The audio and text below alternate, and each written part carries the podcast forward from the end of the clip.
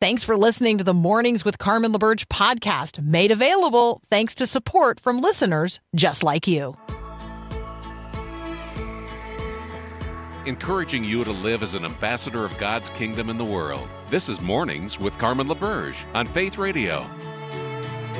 If we're gonna fly, we fly like eagles.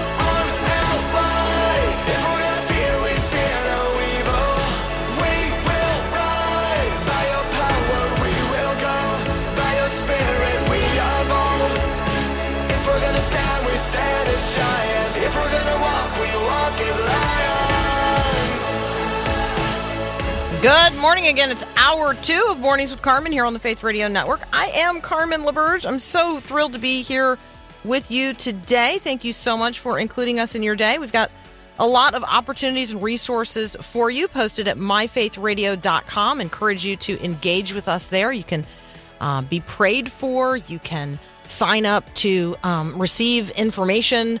Um, and and there's tons of resources there during this month of forgiveness. And so love love for you to connect with the resources that are available there to consider the forgiveness that we experience in Christ Jesus our Lord. Learn how to extend that forgiveness to others. Um, reflect on forgiveness and develop your forgiveness muscles as well. So all of that at myfaithradio.com. What is uh, going on uh, in terms of the Bible and uh, public schools across the country? Well, this is an interesting story out of Utah. Um, first of all, I think of Utah as a fairly socially conservative state. uh, I could be wrong.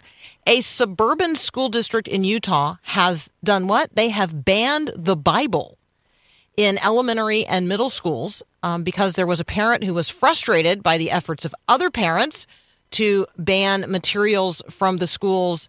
Um, those parents arguing that there was material in the library that was vulgar and violent. And this parent says the Bible is sexually explicit, vulgar, and violent in many cases, as is, this parent also argues, the Book of Mormon. It'll be interesting to see if after removing the Bible um, from the Davis School District north of Salt Lake City, uh, if that if that school board also moves uh, to remove the Book of Mormon. I mean, right? Uh, again, it's Utah. Um, so elections matter and local elections matter a lot. Um, and so you're going to see an increasing uh, emphasis on conversations related to school boards across the country because local school boards really do make the decisions related to such things. So it's an interesting conversation. Um, on the school front and what's happening across America, um, uh, there's also a story out of Oklahoma. State officials in Oklahoma have approved the local Roman Catholic Archdiocese request to operate a public charter school. So, this is going to be the first explicitly religious public school in the United States um, in modern history. I mean, obviously, historically, uh, before public schools were, you know, became government institutions, they were actually all church schools. Um, so, uh, but this is in modern times, this will be the first explicitly religious public school uh, in the United States. So, supporters of this effort, again, this is Oklahoma and the local Roman Catholic Archdiocese, um, supporters hope to use this as a test case. Um, probably something that, you know, uh, there will be those who bring a suit against this happening. And then obviously the, the goal of such efforts is to move this conversation forward, not just on a local level, but nationally. So, this is one of those things that you could eventually see rising to the level of the Supreme Court um, winning the right for religious charter schools um, or the right for charter schools to offer religious instruction when those charter schools are publicly funded. So that's what uh, that's an ongoing conversation, absolutely worth um, you know noting and paying attention to. Um, and so we'll talk more about that as time unfolds. I think it's a good opportunity to remember those religious liberty concerns um, across the country, and that as your local community, like let's say the school board level, or maybe rules that are made um, by your county in relationship to schools, or maybe you live in a place where there's independent school districts, um, independent of geography. Um, so all kinds of conversations related to this. Like, do you actually know what's going on locally? Um, and and then I'm also thinking let's be the people who, uh, if we live in a state where there is religious release, um, you know, let's really think about um, partnering with an organization and offering religious instruction to kids off campus with parental permission, provide pr- transportation for that to happen, and and actually introduce kids to the things that um, are in the Bible and the God who makes Himself known through it. So I just want to encourage those kinds of of things to be happening in and through all that God has given us um, with the freedoms we enjoy in this uh, in this great country. Uh, Dr. Bret Nicks is going to join us next. I mean, when was the last time you had a checkup? It's always good to check in with the good doctor. Um, and in, did you put sweetener in your coffee this morning? Um, you know, are you are you looking at summer and you're like, ugh, shorts and bathing suits? Um, I gotta, you know, I gotta fast or I gotta trim down fast. He's going to talk with us about all those things. That's up next here on Mornings with Carmen.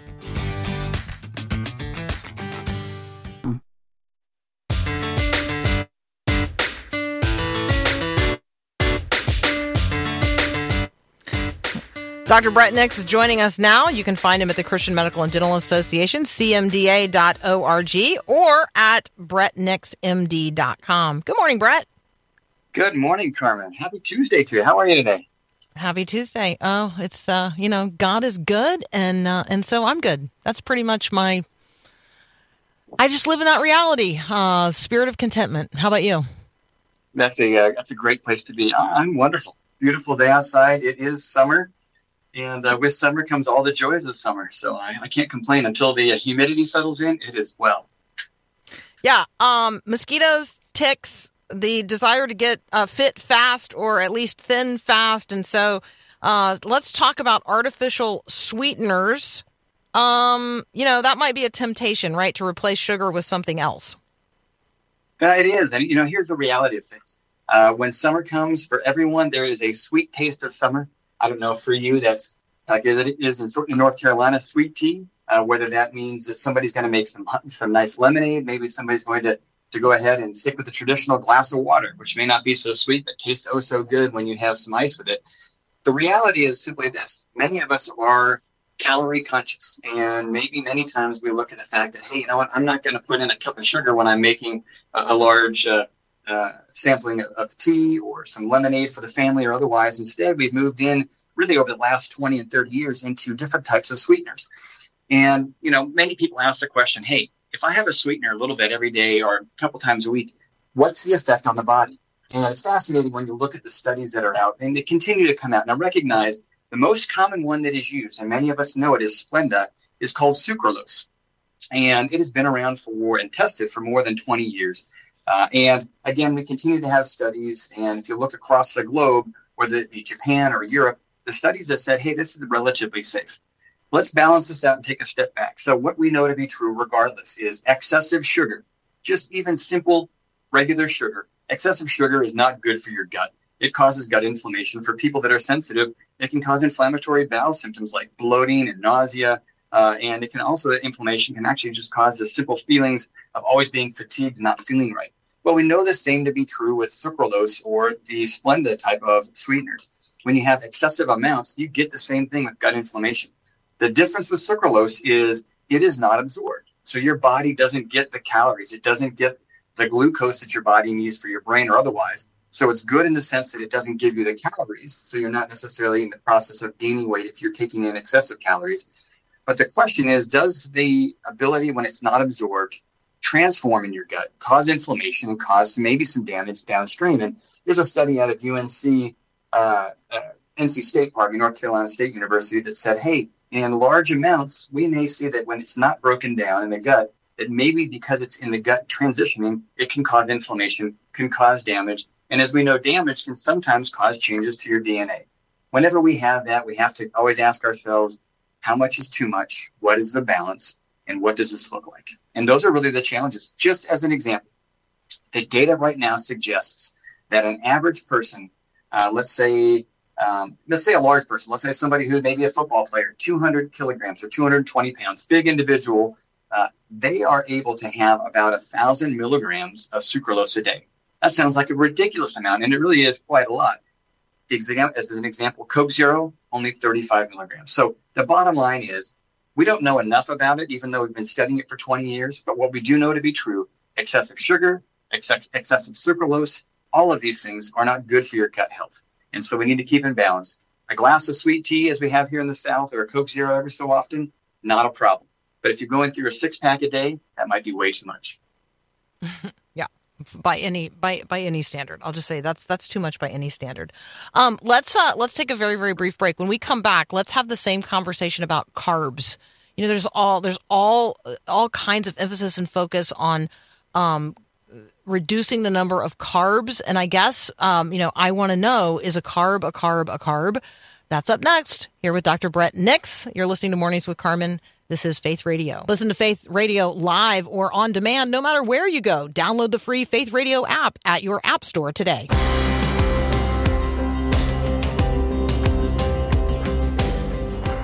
Dr. Bret Nicks is with us today. Um, he serves on the board of the Christian Medical and Dental Association. You can also find him at brettnixmd.com. Uh, Bret, before we move to uh, a conversation about carbs, we have a couple of follow up questions from people on the text line. Uh, let's see. Um, oh, I got to scroll back here. Uh, monk fruit, stevia, monk fruit, other things that are naturally derived. Yeah, so it's a great question. When you look at the consumption of those to a lesser degree, you know, Splenda remains a high. Stevia in the raw, monk fruit as a direct derivative, obviously from that perspective, is very similar to from a sugar perspective, less caloric component. Uh, those are perceived to be safer, have not been studied in long studies at this point. Stevia, much the same, while many things are you know developed quote unquote naturally, the processing that gets to those many times has the question is is excessive amount going to cause harm? What we know to be true is any amount of excessive um, sugars or sweeteners to the gut cause inflammation, can cause irritation, nausea. Uh, we have to be mindful of it. It's actually probably the third most common cause of inflammatory bowel type syndromes in the U.S. is excessive sugar intake. Okay, um, let's uh, let's pop over to the topic of carbs. Um, you know, maybe just uh, it's good to just remind ourselves, like you know, because we know that food is fuel, but you know, in the same way that not all fuel that I put in my car is created equally, not not uh, not all carbs are created equally. Yeah, you know, that's a great. And I'll be honest with you, the biggest challenge people want to know is simply this how much carb can I take, can I have, and what is safe for me? And the quite honest answer is simply this it depends. It depends on how active you are. It depends on what age you are. It depends on where you are in your growth cycle. If you are a teenager who's going through tremendous amounts of growth, you need the building blocks of proteins. You need some appropriate fats, but you also need the fruits and vegetables and the complex carbohydrates far more so than what we just talked about, which is the simple sugars that we see. You know, the American dietary guidelines typically say somewhere between 45 and 65% of our daily caloric intake should be carbohydrates. I'll be honest with you, I, I firmly believe that's probably too high. Uh, I do think that, you know, we need to have the building blocks. And people say, well, what does that mean? What does 45 to 65% look like? You know, if you were to say a 2,000 calorie diet, which is a generous diet, and many in, the, in American society, we're way over that. We eat way too much from a caloric intake. But that is, that is about 225 to maybe 325 grams of carbohydrates per day. Again, what does that mean? A bowl of oatmeal without sweeteners of any variety, you know, brown sugar otherwise, is about 27 to 30 grams per day. So that's about a tenth of what you would consume. So if you consider, hey, I have plain oatmeal in the morning with a little bit of milk or maybe some coffee, you're getting about a tenth of what they say you should have. I'll be honest with you, I think carbohydrates should probably come down probably more in that 35 to 45% range. And the reality is complex carbohydrates, fruits, vegetables, again, vegetables don't hold a lot of carbohydrates, but we get into the things that our gut needs when we start talking about fiber in our carbohydrates and again, avoiding the simple ones. It's really an important piece to understand. Yes, carbohydrates are absorbed easily. It creates sugar, what we call glucose for the brain, and the brain is very happy with that, but it doesn't last very long. That's where proteins come in and it's in our, in our body's process. We've talked about this before. Timing is everything. After you finish your, your night's rest, we call breakfast for a reason. It's breaking the fast, the fast that God created through the nighttime cycle. That's when we eat, we power through our day, but we don't want to eat carbs late at night. Again, we store that. We don't need it. It develops fat. And that's where we start having issues as far as weight process. All right. Um, ticks. Uh, I don't know. I've pulled um, I mean, I live in a in a ticky place, uh, so the number of ticks I've pulled off our dogs is extraordinary, and therefore the number of ticks that uh, I also have had to pull off myself. Right? Talk with us about tick-borne diseases, how to um, uh, like it, it, how fast you know, like I mean, get them off as fast as you can, right? But like how oh, how long is too long? Yeah, ticks are real. And for those who live in areas that have tick-borne illnesses, I mean, you're in a, you're in a hot spot, Oklahoma, North Carolina, and then of course we have the Northeast with its own unique style ticks. These are challenges. We have issues with Rocky Mountain spotted fever, Lyme disease, uh, babesiosis, another one as well. And historically, we always said, hey, this is an April through October type of process. But if you don't have a deep, cold winter, the ticks don't die off as well. And so you'll see that even beyond that. The time limit is everything that you said. Duration matters. If a tick check is done on a daily basis, you will be fine because most ticks do not trigger the illness unless they've been attached for more than 24 hours. If you have Oh. long hair, you're, you're Oh, not checking me feel areas in your you armpit. just- You just made Yeah. me feel so much better. Yeah, absolutely. So Lyme disease is typically a, a, a tick that is attached for greater than 24 hours. Uh, babesiosis is actually closer probably to 48, 72 hours. Um, Rocky Mountain spotted fever, which is our common one here, again, that 24 hour window. The bottom line is early and often. And again, this is summertime issues, right? Fevers, chills, aches, fatigue, and sometimes the rash that you'll see, sometimes a target lesion. The biggest risk are extremes of age, the very young, the very old, and those who may have underlying medical conditions or past trauma where their spleen is not functional. These are the things where if, if there's a concern, if there's a possibility, even if you've not seen the tick, uh, being treated presumptively is essential.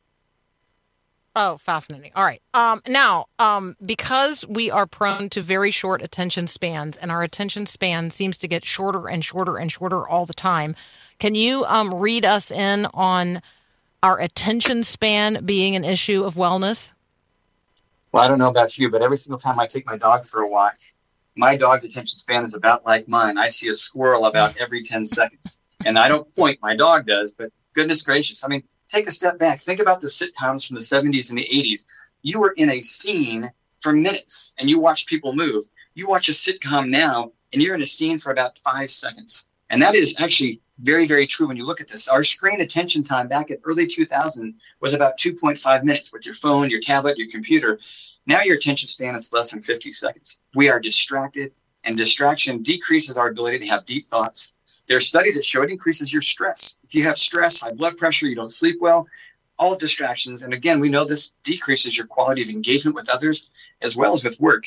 We talk about this thing called multitasking. Multitasking is a farce. The only multitasking you can do is chew gum and walk. That is, if you're able to do those things together, maybe chew gum and have a conversation. Uh, when you try to do this, it's really task shifting. You're moving from one thing to the next. You cannot have a good conversation with your wife and scroll through your phone. That does not work. But task shifting, doing one thing and moving to the other, yes. However, there is something we call the switch cost. It takes you a while to get back to what you were doing at the level and the quality that you were doing. So, how do we fix this? Is the question, right? Well, number one, when you are switching tasks, take a break between that task. Get up, move, take a walk. If you are distracted, take a longer walk. Get out in nature, go outside your building, your house, whatever that you may be able to do. But to do this well, you need to turn off your phone when you're doing a task, minimize your distractions, lower down the screens and your interruptions, and plan time. Say, hey, I need an hour to complete this task. Focus and do that. I need an hour to have a good conversation. Maybe I need 20 minutes to make a phone call. You should own your time. Don't let your time own you. When you think about um, the the pace at which images, um, you know, pop on and off a screen, uh, we we recently saw um, with one of our kids um, the the brand new animated Spider-Man movie, and I uh, described it to one of our other kids who asked how was it. I said it was like watching a strobe light. It was like it was Yes. literally try. I mean, the images are. It, it's literally like trying to watch a strobe light, and I. Um, my husband said I, I had to close my eyes, which of course then meant he went to sleep. So, um, so there you go. I, I mean, I do, I do think that like, right, you're, I mean, there's, there are, there are warnings out there for the new, um, uh, the Little Mermaid movie. I mean, we saw Yes. um, warnings posted because I guess for people who are, um, whose epilepsy is triggered by That's right. fast flash kinds of things, that movie move the images in that movie move at such a pace that the mind is is triggered um, and so uh, and so um, i just think that when we talk about being careful what we see being careful about what we're exposing ourselves to in terms of the pace of information particularly that which is visual i mean just something we've got to be not only aware of but vigilant about That's so true. And I'll tell you what, think about this. For those who watch an episode like Spider Man or a movie right before bed, Hmm. explain to me how the brain can possibly slow down right away to allow you to not only fall asleep, but to sleep well. And we wonder why we have such issues with insomnia, insomnia leading to fatigue, fatigue leading to depression in our society. It is not surprising. Um, as always, Bret, thank you so very much. Um, let's everybody go have um, a long drink of water today um, and healthy snacks and do a tick check and um, yeah, just look at nature. Maybe spend a little time looking at nature today. It doesn't move nearly as fast as uh, technologically produced images. Bret, as always, thank you so much. You guys can visit with Dr. Bret Nicks at brettnixmd.com. Let's take a break for Breakpoint.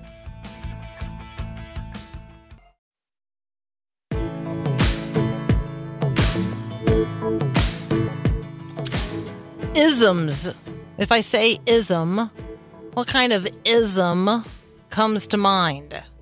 I mean, here are a few that I just brainstormed communism, socialism, Marxism, capitalism, hedonism, conservationism, humanism, atheism, liberalism, deism, egoism, pragmatism, collectivism, animism, sexism, racism, so many isms. You got another ism that comes to mind? I don't want to, you know, I'd love to amplify my list. You can always text me 877 933 2484. Isms, so many isms. Are you an ismist? If so, what kind of ismist are you?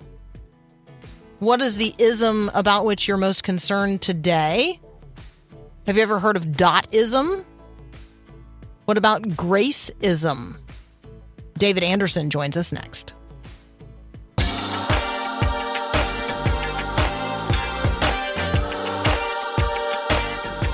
Dr. David Anderson joins us now. He's the founder and senior pastor of Bridgeway Community Church. It's a multicultural congregation in Columbia, Maryland. He's also the founder and president of Gracism Global. We're going to talk a lot about that today.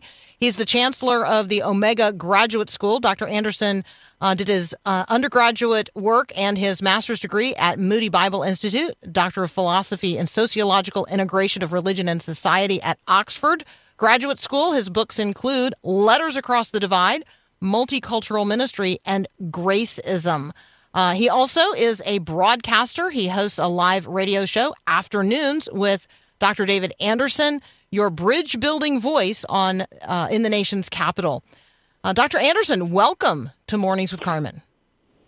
Carmen, it's so good to be with you. Thanks for having me and hanging out with me this morning. Absolutely, absolutely. I would I would like to begin with the end in mind.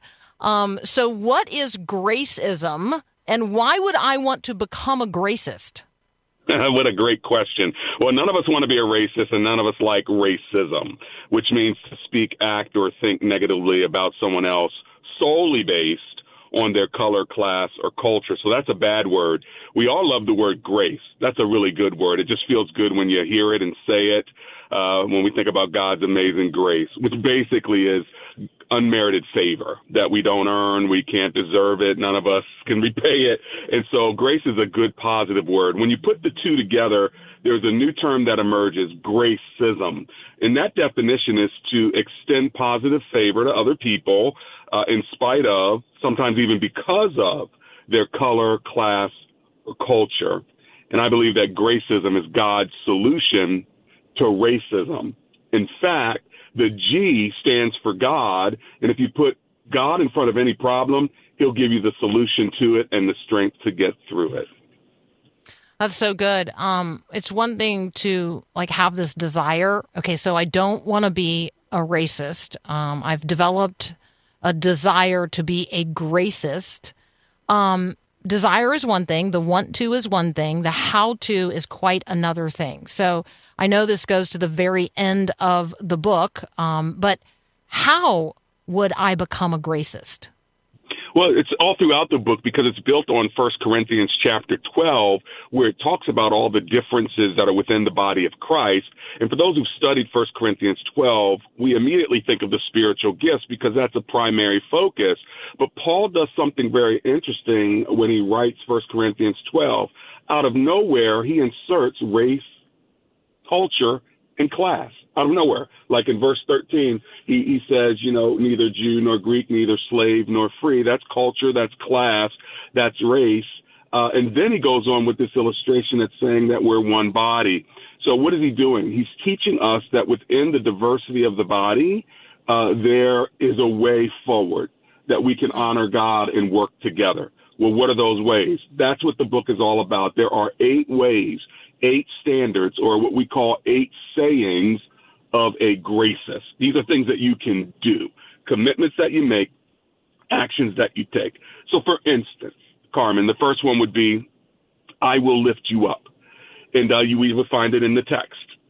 Each one of these phrases, I just turn into uh, positive statements that are everyday language even though the Bible is using terms like special honor and special modesty and, and things of that sort. So we just take each of these phrases and we put it into a saying. So I will lift you up. That means when we see somebody of a different color, class, or culture, or some marginalized group, we're going to ask ourselves the question, how can I lift that person or that group up today? With my words, with my prayers, you know, whatever it may be. But see, that's now a very positive, personal and sometimes institutional option of action that I can take.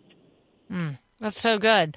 Um, uh, we're talking with Dr. David Anderson. The book is Gracism, The Art of Inclusion. It's an updated and expanded version. And yes, for those of you now wondering, we do have copies of the book to give away today. You can text the word book to 877 933 2484 to uh, to enter that drawing. Um, Dr. Anderson, uh, again, we're going to highlight 1 Corinthians chapter 12. We're going to acknowledge and recognize that um, Paul inserts race, culture, and class into this conversation about the the way God develops the body of Christ in in its beauty and diversity. Um, talk with us about saying number two. I will cover you. Yeah, so I will cover you. It's such a, a beautiful thing. It's built off of the phrase in 1 Corinthians 12, special modesty. And so the idea of modesty is the idea of, of covering, you know, not covering up so much. I'm, you know, I'm going to cover up for you and all your uh, bad things that you do. No, that's not the concept. The concept is there are some parts of the body that are weaker or less honorable or just not as, as, as pretty. They're, they're not on the stage. They're the people behind the scenes who are putting up lights and putting chairs up after everyone leaves. I mean, these are the people that are sort of quote unquote less honorable. And so when we see people who are either weaker, less honorable, marginalized, what we want to do as a gracist is to cover them. Meaning, we're not going to expose their vulnerabilities to embarrassment. We're not mm. going to talk bad about them when they make a mistake, when they trip up. Uh, we're not going to expose it and shine a light on it and laugh about it. No, we're gonna we're gonna cover it. So if you're the gracist in the room and there's a party and the, the geeky guy spills the punch, well, the gracist in the room is going to help him clean up the punch and say to him, you know what, sometimes I can be clumsy. Sometimes I drop stuff too. You're helping them. You're, you're covering them. The non-gracists in the room are laughing, talking about how clumsy he is. And can you imagine if he represents a group like evangelicals or represents a group, like Asians or, or Hispanics or women? And, and so what you don't want to do as a gracist, now racist is different. They want to laugh at anything you do that is negative. They want to show pictures on the media of anything you do with the people that you represent. They're about exposing people's weaknesses, but gracists are about covering the things that are kind of the backside. And we all have one, and we all need it to be covered. That's what a gracist does, Carmen.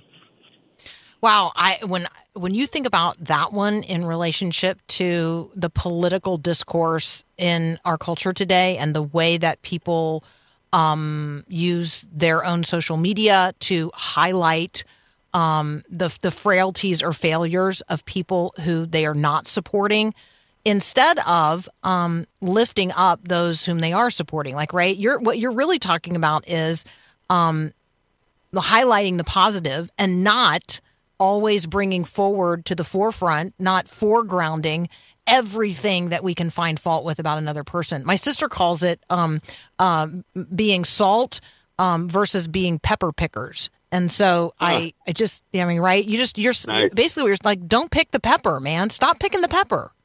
Yeah, yeah, I like your sister, whoever she is. Yeah, she, she, she would like you too. Um, all right, Oh my we're God. talking with Dr. David Anderson. The book is Gracism, The Art of Inclusion. We're giving away copies today. You can text the word book to 877 933 2484. Um, uh, before we um, take a very, very brief break and come back to continue our conversation, Dr. Anderson, um, uh, tell people where they can hear you um, in the afternoon. So if you go to my uh, social media, that'd be the best place if you're not in the DMV, which is DC, Maryland, Virginia. Uh, I'm all over the East uh, Coast in the in the Okay, main. wait a second. uh, Tell us that. Tell us. Give us that lingo again. DC. Oh, I'm sorry. Have, have you not heard of the? It's kind of like saying the Twin Cities. You know, everybody knows in that area, but everybody doesn't know outside that area. In Totally. Maryland, DC, and and Virginia, they call it the DMV, and that's not the Department of Motor Vehicles. That's DC, Maryland, and Virginia. I feel like today this might be the nugget. I'm just saying. I'm writing it down. I, you're you're putting me in the know, in the circle of knowing. I feel like I've been brought into the fellowship. All right, we're going to continue go. our conversation with Dr. David Anderson in a minute. You can go to andersonspeaks.com um, or gracismglobal.com and connect with all of the social media um, and get access uh, to Dr. Anderson's um, afternoon radio program as well. You're listening to Mornings with Carmen. We'll be back in just a moment. More Gracism, the art of inclusion. Thanks for listening to the podcast of Mornings with Carmen. As you know, this is a rebroadcast of the live radio show carried on the Faith Radio Network. There's a lot going on at Faith Radio, tons of free resources just waiting for you and for you to share with others at myfaithradio.com. How does that all happen? Well, it happens through listener support. So, Faith Radio, Mornings with Carmen, all available because of listener support from listeners, well, just like you. If you're a supporter, thank you so very much. If you'd like to become a supporter today, just visit myfaithradio.com. And again, thanks for being a part of what we do every day at Mornings with Carmen.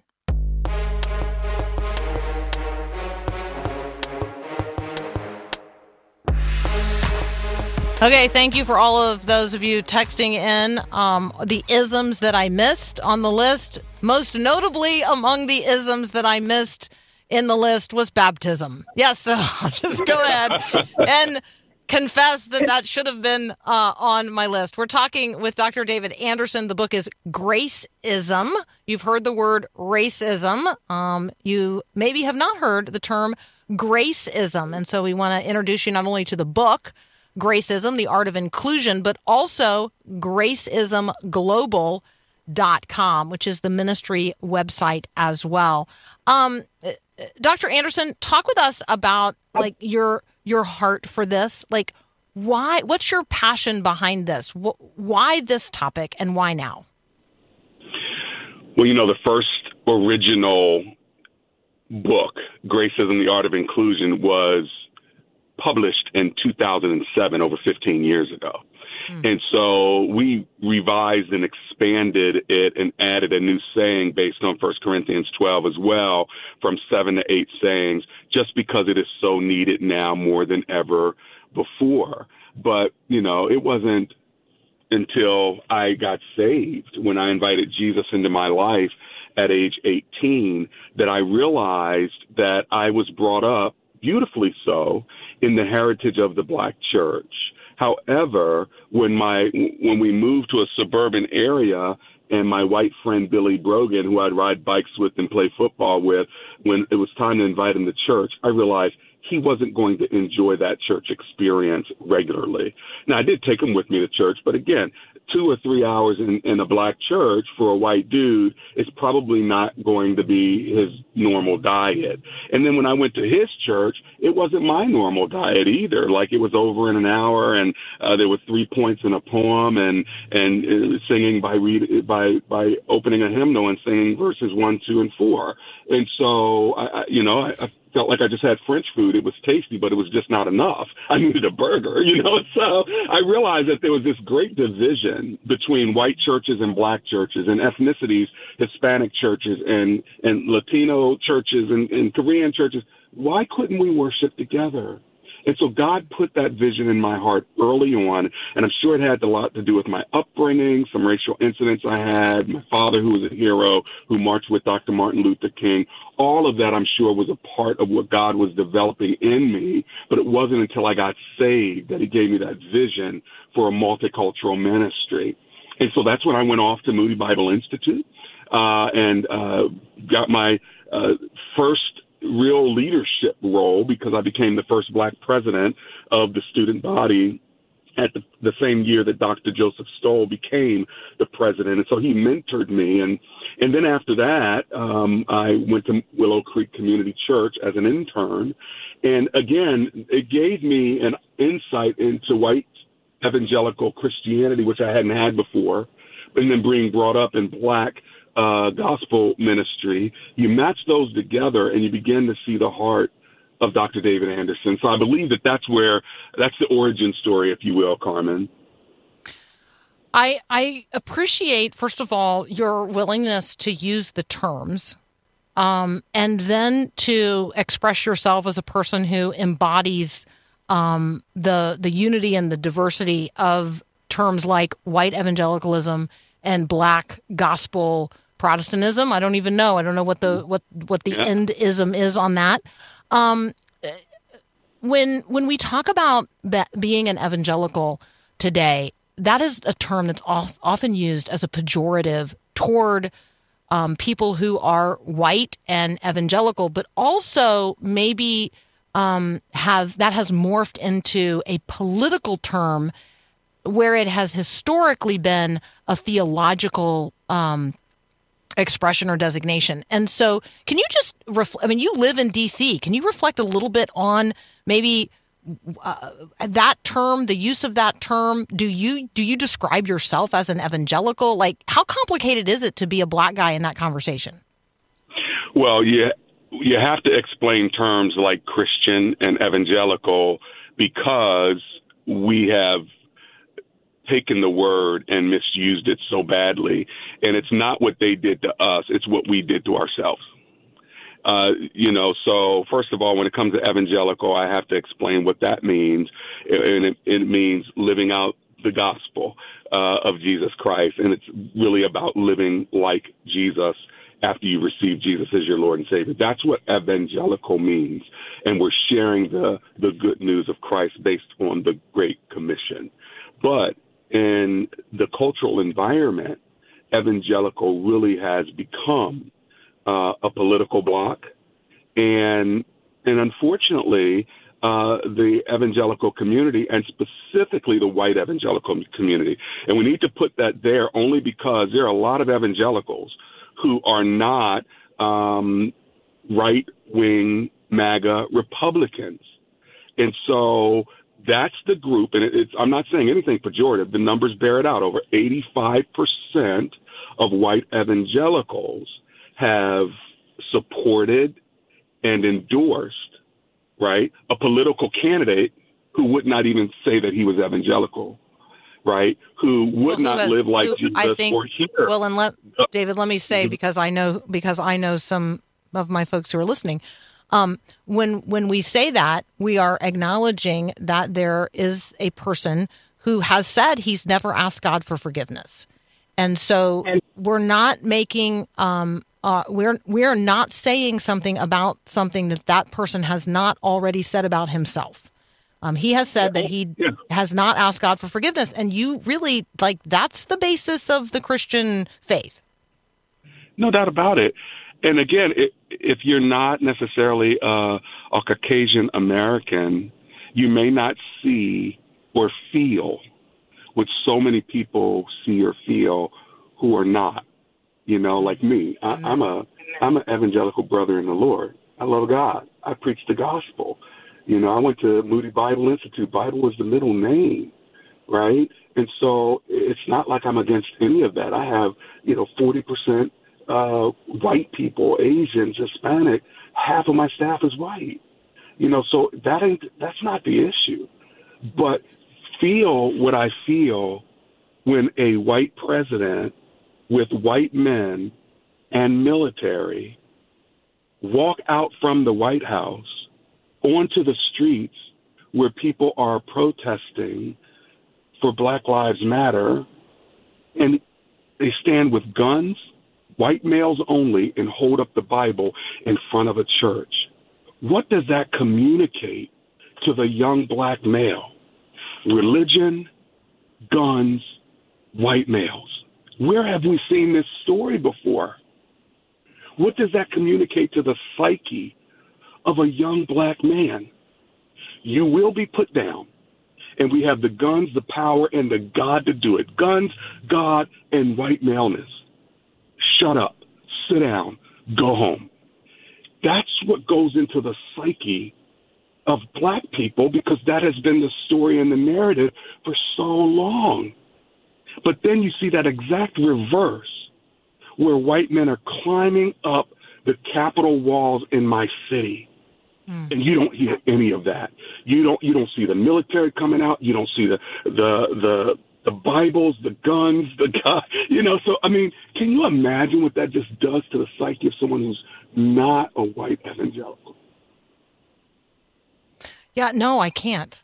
I mean, I, I just be perfectly honest. Like, I I acknowledge that I I don't know, um, and and so we have to continue the conversation. Maybe this is the best way to just ask you back, um, because we didn't we didn't get as far into gracism in terms of the content of the book as I would like to today. Um, do you think it would be possible for you to come back and continue this conversation with us? If you want me back, if you can have me back without too much pushback. Oh, hey, um, I'd I, uh, my, uh, my, um, when I was, uh, when I was in seminary, we had a flag football team and, um, we were called the O1s because that was just happened to be the year. And, um, and I was the center. So I do not mind pushback. okay. Okay. I get it. How's that sound? I get it Yeah. every day. I'm on the air here in D.C., but I appreciate your microphone, what you're doing, and we're not judging. We're just trying to enlighten. And I think what Gracism does, it, it really helps us to figure out what is a positive way to handle Mm-hmm. an ugly problem. And it's not just race; it's anybody who's marginalized. How do I act like Jesus? God was the biggest gracist of us all, right? He extended grace to another race of people, like human beings, and we didn't deserve it. But as a result, it reconciled us to Him. That's the message. I love it. I love it. David uh, Anderson hopefully is gonna gonna be willing to come back and talk with us. Dr. David Anderson, thank you so much. You can find him at andersonspeaks.com. We do have copies of Gracism to give away today. Text the word book to 877-933-2484. That's all the time we've got today here on Mornings with Carmen. You can always check in with us online at myfaithradio.com. Thanks for listening to Mornings with Carmen LaBerge. Podcasts like this are available because of your support. If it's important to you to hear things that encourage your faith, click the link in the show notes to give now. And thanks.